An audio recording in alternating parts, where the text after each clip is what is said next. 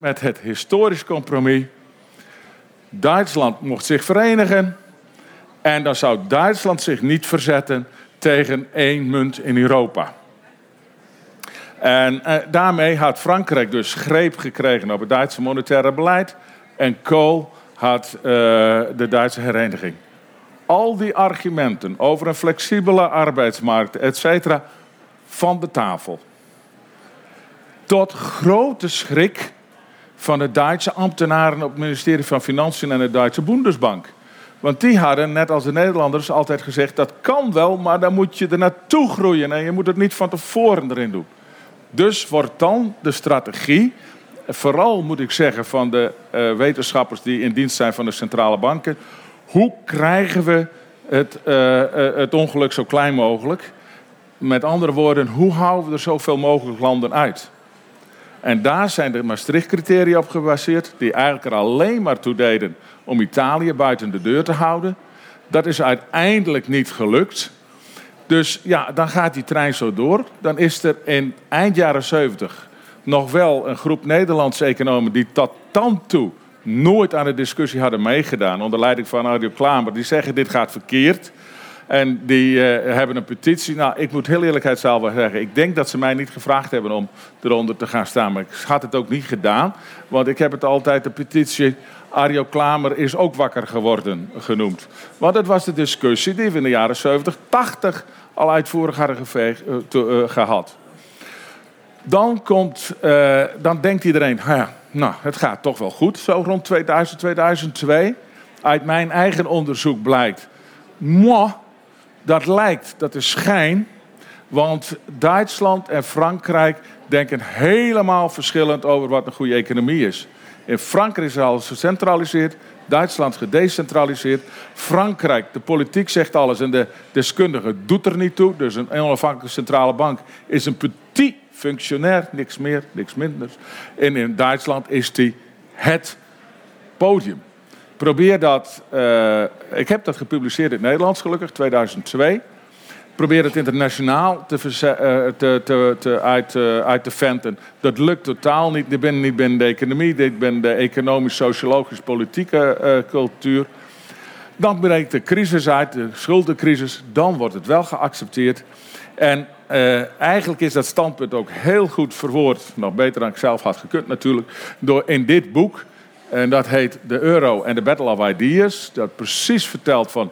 ja, jullie denken allemaal wel dat het om geld gaat... maar het gaat eigenlijk om de achterliggende idee. En met name het verschil tussen Frankrijk en Duitsland. En door ingewijden wordt dat genoemd als het boek... wat de crisis het beste beschrijft.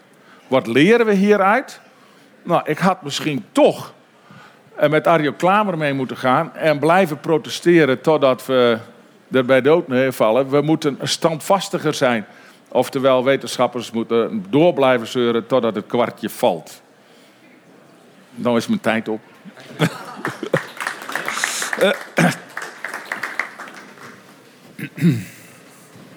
Ja. Ik werk aan klimaatverandering. En als ik daarover vertel aan wie ik ook spreek... dan hoor ik vaak van...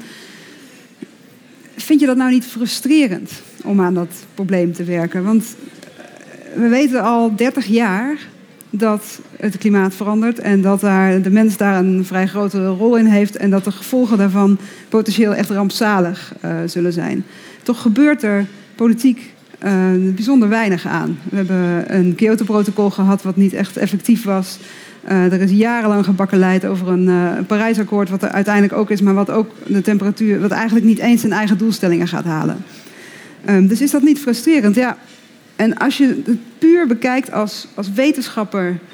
die onderzoek doet, resultaten heeft... en dat probeert te communiceren naar een politiek... die daar vervolgens op basis van die resultaten beslissingen gaat nemen... ja, dan kun je dat best als frustrerend beschouwen. Maar ik denk eigenlijk dat dat...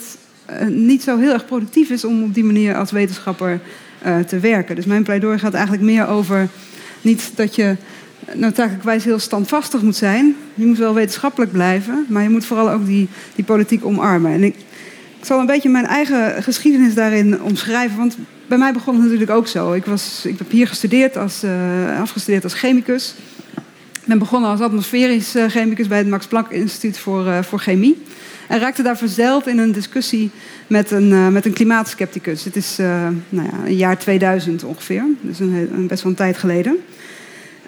En ik bestookte de man met papers en met allemaal resultaten die allemaal echt heel erg aantoonden hoe ongelooflijk mis hij het had. En hij bewoog echt geen millimeter. Hij las het, maar hij was het er gewoon niet mee eens. En ik vond het onbegrijpelijk, want de wetenschap spreekt toch. Maar ik werd toch een beetje geprikkeld door hoe komt dat toch? Waarom luistert hij niet gewoon? Want het is toch zonneklaar wat de wetenschap zegt. En langzamerhand begon het door te dringen, ook in mijn eerste baan als klimaatbeleidsonderzoeker bij het Energieonderzoekcentrum Nederland, dat het klimaatprobleem weliswaar gedeeltelijk een wetenschappelijk probleem is, maar toch een door en door politiek probleem is. En dat geldt in zekere zin natuurlijk, en misschien nog wel sterker, voor het probleem of de vraagstukken rondom de euro ook. Het is uiteindelijk een probleem van Saoedische olie, van Amerikaanse kolen, van Nederlands gas. En dat bepaalt of wij dat probleem als probleem onderkennen en vooral of we iets aan het probleem willen gaan doen met z'n allen. Dus gegeven die context, hoe moet je je dan als wetenschapper opstellen? Moet je dan gewoon bij je wetenschap blijven en verder je eigenlijk nauwelijks rekenschap geven van de context waarin je resultaten worden gebruikt? Of moet je toch kijken, je ervan bewust zijn dat je wetenschappelijke resultaten in een politieke context zullen landen. En uiteindelijk kijken van hoe kan ik daar nou het beste mee omgaan. Want uiteindelijk als je wil dat beleidsmakers, dat beslissers iets van jouw resultaten gaan leren, dan moet je je ook in hun belevingswereld verplaatsen. Dan moet je je van bewust zijn dat een politicus eigenlijk liefst binnen 4 jaar resultaten wil hebben, want anders is het nutteloos voor zijn herverkiezing. Dat Saudi-Arabië, je kunt zeggen van nou dat zijn de bad guys, want die houden vast aan hun oliepolitiek. Maar voor hun is het existentieel dat ze die olie kunnen blijven verkopen. Die hele economie draait op olie. En de machtshebbers daar zijn daar aan de macht dankzij die olie. Als je dat onder die bodem, zeg maar, onder die economie wegslaat, dan stort de hele boel in elkaar daar. En dat betekent ook het einde waarschijnlijk van de monarchie in dat land. Dus mijn stelling is daarom, als wetenschapper moet je weliswaar wetenschapper blijven en daar geen centimeter op toegeven. Maar je moet je wel bewust zijn dat dat verschillende mensen verschillende belangen hebben bij jouw resultaten. Dus mijn pleidooi zou echt zijn, wetenschappers moeten de politiek omarmen. Moeten beseffen dat ze werken aan een politiek probleem. En niet doen alsof de situatie is dat wij de waarheid spreken. En dat de beslissers daar op basis daarvan altijd hun beslissingen zullen nemen. Als ik dat even vertaal naar de huidige context van het IPCC-rapport, waar Kees het over had, over hoe we de wereldwijde temperatuurstijging onder de 1,5 graad kunnen houden, wat gisteren uiteindelijk de government review in is gegaan. Daarin geven we eigenlijk als voornaamste resultaat van ja, we kunnen nog onder die 1,5 graad blijven. Maar dat op zich is al een politieke conclusie. Dat is namelijk niet wat de Saoedi's willen zien in dat rapport. Die willen het liefst zien van we gaan er toch al overheen. Het is eigenlijk onhaalbaar om onze emissies zo steil te reduceren dat dit nog binnen bereik is. We hebben eigenlijk besloten op basis van de literatuur van dit is nog wel verantwoord om te kunnen zeggen dat we onder de 1,5 graad kunnen blijven. We moeten daar heel sterk emissies voor reduceren. We moeten er van alles voor doen. Dat betekent waarschijnlijk het einde aan fossiele brandstoffen rond 2050. Er zal nog heel weinig van over zijn. Maar we zijn ons er echt terdege van bewust dat misschien wel betekent dat het rapport uiteindelijk niet zal worden goedgekeurd. Dus dat is een hele duidelijke keuze die we maken. En dan kunnen we niet zomaar zeggen van wij doen wat de literatuur zegt, want die literatuur is ook niet eenduidig in die zin. Er zijn ook verschillende gezichtspunten op. Dus wetenschappers, wees je bewust, je beweegt je in een politiek spectrum en je resultaten zijn niet compleet objectief of waardevrij.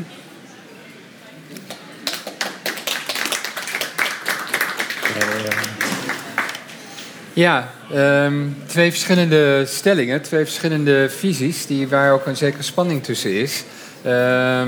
Als ik hem even van Ilke weer terug naar jou kom, dan zou je ook kunnen zeggen, waarom bemoei je je zo met die politiek? Waarom hou je het zeg maar niet zuiver en laat je het aan de politiek over om de keuzes te maken? Waarom politiek, zou je niet inderdaad veel standvastig moeten zijn, gewoon als het ware de waarheid verdedigen en die politiek moet het maar uitzoeken? Waarom zou je de wetenschap moeten omarmen?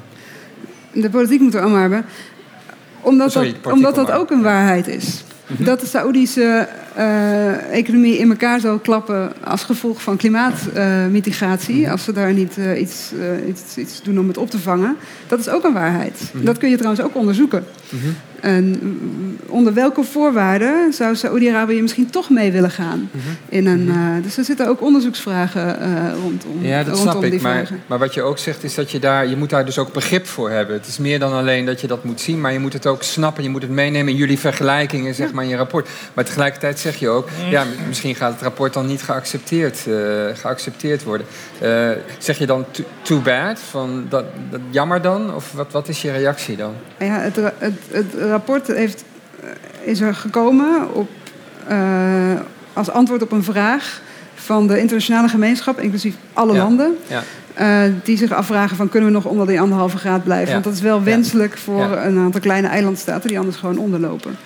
Die bestaan gewoon niet meer boven de 1,5 graad. Daar lijkt het in ieder geval op. Dus dat is ook überhaupt al een politieke context. Ja. Ja. Dus als er geen rapport komt, dan is dat een heel duidelijk signaal. Ja. Ja. Dat er echt wel een probleem zit in het realiseren van die doelstellingen. En kan dat zelf ook weer politieke gevolgen hebben, zeg maar. Ja, dat zou de eerste keer zijn. Ja, precies. Ja.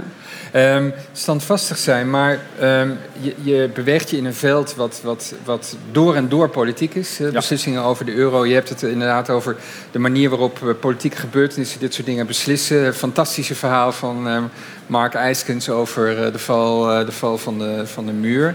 En de reactie van Thatcher. Dan kun je wel zeggen, ja, je moet standvastig zijn, maar je weet, dit is een politiek gebied waar het om politieke keuzes gaat.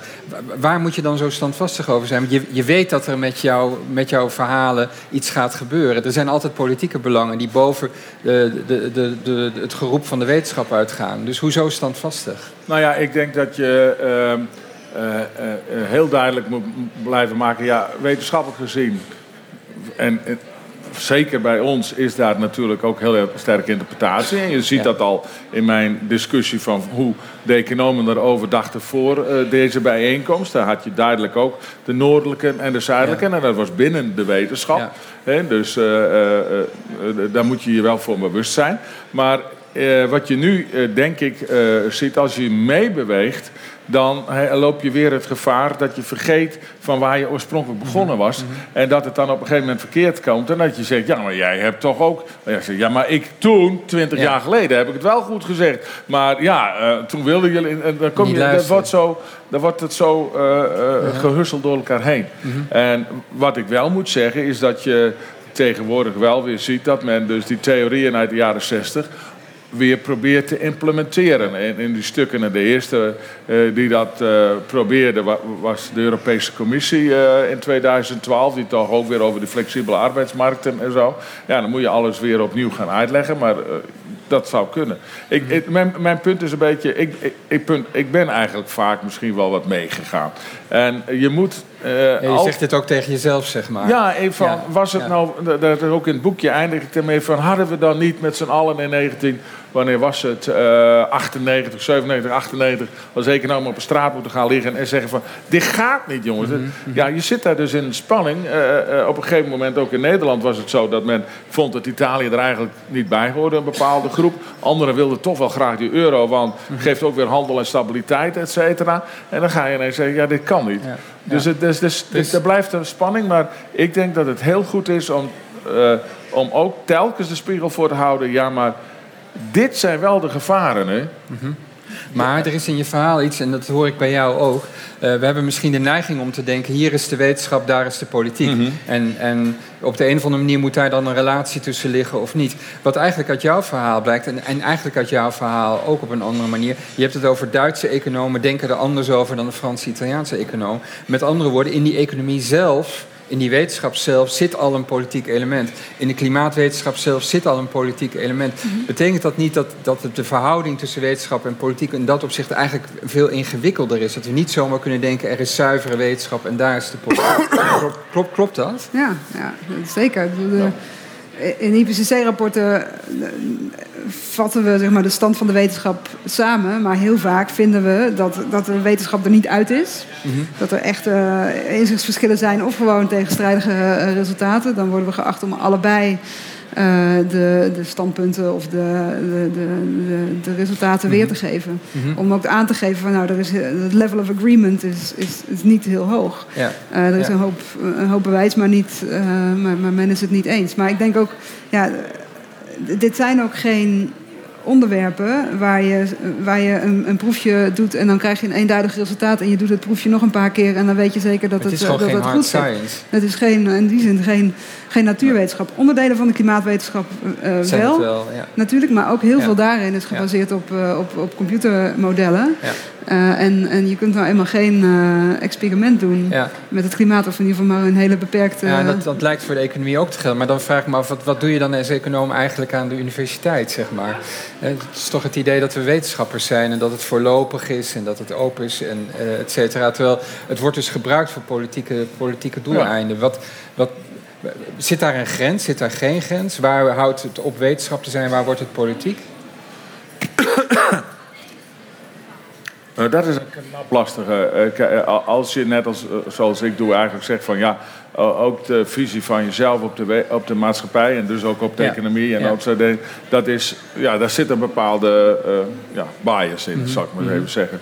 Dus wat ik heel belangrijk vind, dat is eigenlijk wat ik altijd tegen mijn studenten en PhD's en zo zeg van onthoud één ding. Een wetenschappelijk artikel is altijd een verhaal. Maar dit verhaal, dus daar zit al dat van wat wil je brengen element in. Maar het verhaal is wetenschappelijk onderbouwd. Dat wil zeggen, je zegt niet van mijn guts feeling zeggen dat het zus en zo is en dus is het zo. Het kan best zijn dat je guts feeling zegt, dat moet ik eens een keer onderzoeken. Want het zou wel eens belangrijk kunnen zijn. Maar dan kom je met, in mijn geval dan wat men dan evidentie noemt. Dus je gaat regressieanalyse doen op dingen, of je zoekt voorbeelden erbij, systematisch, et cetera. Dus je haalt je argumentatie op een wetenschappelijke en reproduceerbare manier breng je dan in stelling, zou ik zeggen. Mm-hmm. Dus dat is je wetenschappelijke. Aan de andere kant, en dat is een andere manier om jouw vraag te beantwoorden. Veel economen, zeker de algemene economen, die zijn economie gaan studeren om de wereld te verbeteren. Die denken van, als we dan weten hoe het allemaal in elkaar zit, dan kunnen we die armoede wat bestrijden. En heel veel, en daarom gaan ze niet de wetenschap in, die zeggen, maar ik wil er iets toe doen. Mm-hmm. Dus ik wil in het beleid wat doen. Dus ik wil bij de Nederlandse bank werken of bij de ECB. Want als ik dan wat opschrijf, dan doet het er tenminste wat toe. En dan leest Klaas Knot het. En al die stukjes die van mij in wetenschappelijk artikelen, die leest hij niet. Nee, dus dat is een keuze. En waarom ik hier nou zit, dat heeft er natuurlijk ook mee te maken wat de mogelijkheden waren toen ik afstudeerde. Ja. Nee, oké, dan komen we op de biograaf. Nee, die snap ik. Maar ik denk ook dat wetenschappers zichzelf vaak irrelevant maken, mm-hmm. doordat ze zich gewoon geen rekenschap willen geven van hoe de politiek werkt. Mm-hmm. Dat ze hun eigen vragen willen beantwoorden en niet de vragen van een beleidsmaker, want die vinden ze te moeilijk of onredelijk. En ik vind het altijd wel productief om relaties te blijven houden met mensen die beslissingen nemen in ministeries. Want alleen dan begrijp je waar zij mee zitten, wat hun problemen zijn. Ja. En dan kun je betere producten leveren eigenlijk. Dus maar in het geval van de makkelijk is dat niet. Hè? Dus je noemt zelf ook het voorbeeld. Ja. De termijn waarop jullie als IPCC denken is een lange termijn.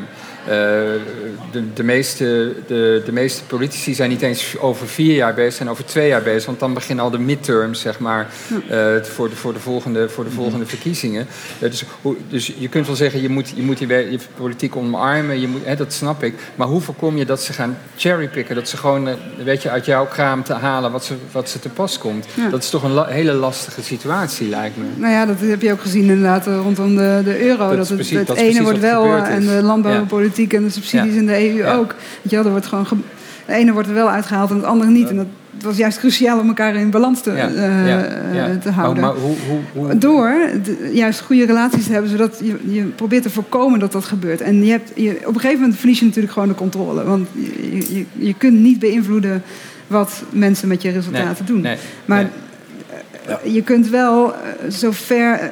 Als je je handen vanaf trekt, dan weet je zeker dat je er geen enkele invloed meer op hebt. Maar als je in gesprek blijft en ook hun het gevoel geeft dat jij een redelijke gesprekspartner bent, dat je hun perspectief ook ziet, dan kun je in gesprek blijven. En dan heb je, denk ik, meer invloed op het gebruik van jouw resultaten dan wanneer je zegt van, hoi, hier is mijn rapport alsjeblieft en alsjeblieft wel al mijn aanbevelingen opvolgen, want anders dan gaat het allemaal mis, precies. Hoor. Wel even. Succes. Maar bij jou lijkt het meer te zeggen, je moet gewoon blijven roepen. Niet zozeer in gesprek zijn, maar gewoon je standpunt blijven uitdragen. Nee, wel in gesprek. Nee, wel in gesprek waar dat mogelijk is. Maar om even een paar voorbeelden van succes is eigenlijk...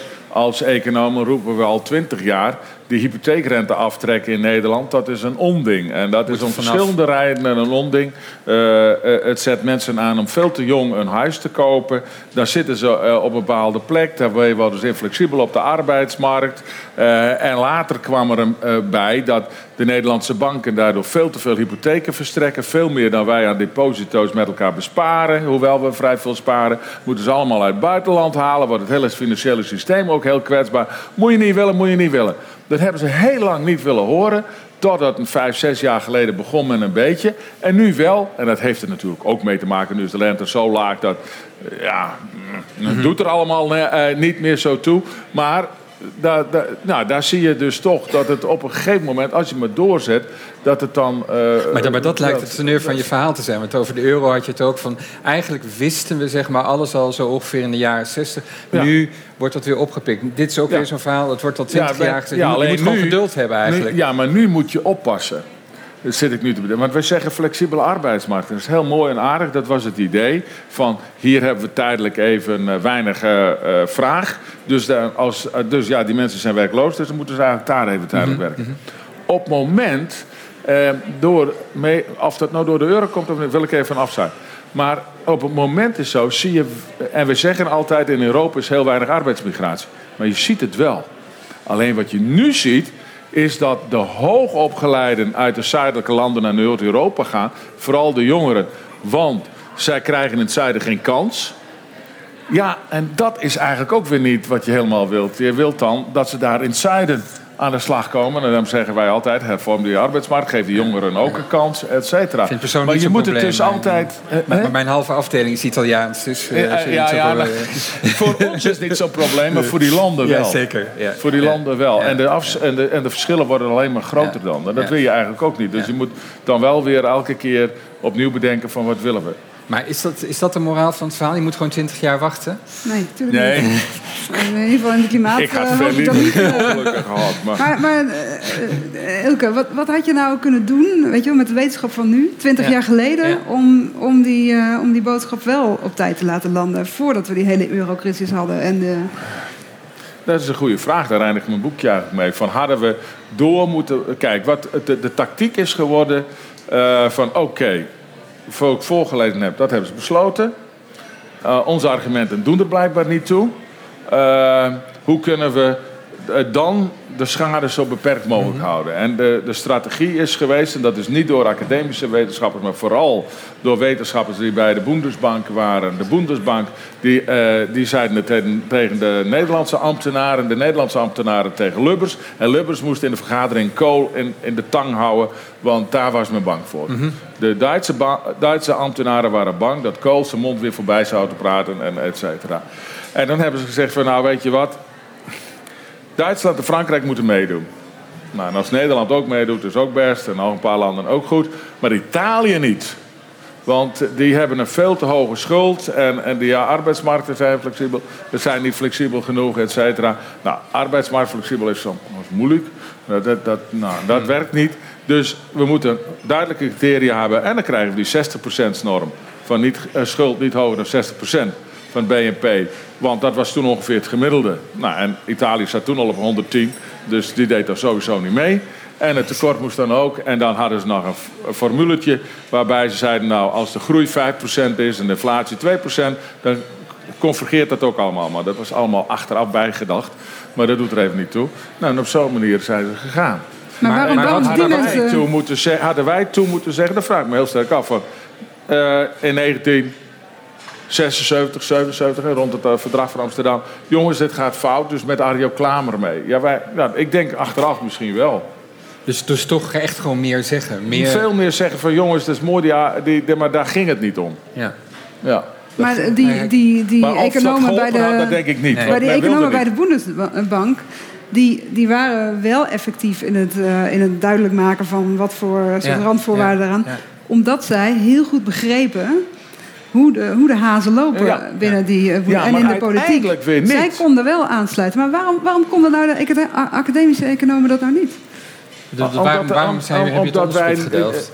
Omdat wij uit het concept... Zij dachten uit het haalbare.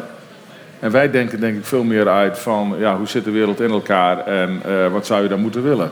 Ja, en dan doet de schuld er niet zoveel toe. Dat is dus wat ik bedoel met die politiek omarmen. Dat je toch iets meer denkt van... weet je, als ik het naar mijn eigen vakgebied trek... niet alleen van... goed, we moeten die 100% emissiereductie in 2050 hebben, maar ook... van wat moeten we nou de komende 5 jaar doen?